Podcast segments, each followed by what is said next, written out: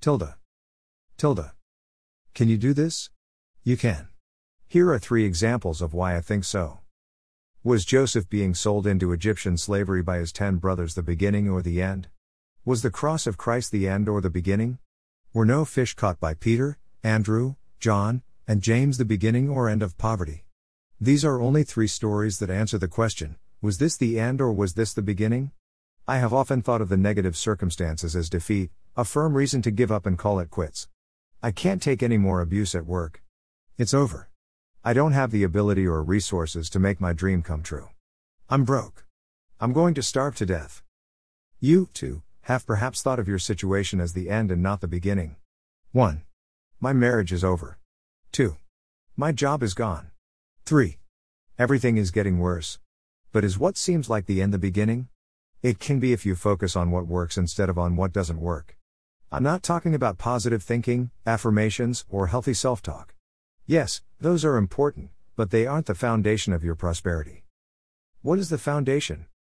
As a Christian, your foundation is Jesus. Your focus isn't on yourself and what you can make happen. Your focus is on Jesus and what he can make happen. Jesus said, John 15 5, Apart from me you can do nothing. Imagine coming to the end of yourself and beginning to see what really matters. Today and tomorrow and for the entire week, let Jesus show you you're not at the end but the beginning. Audio, HERE. What if this is the beginning and not the end? What does that mean for you? How does today become different if it's the beginning? What happens to your relationships at home? At work? With yourself? And what happens to your relationship with God? Opportunity to make something worthwhile begins now. It is not the end. Thanks for listening to Lee's Night Radio. Tilda. Join my email list. By clicking, you agree to share your email address with Lee's Night Radio and MailChimp to receive updates from Lee Escobedo.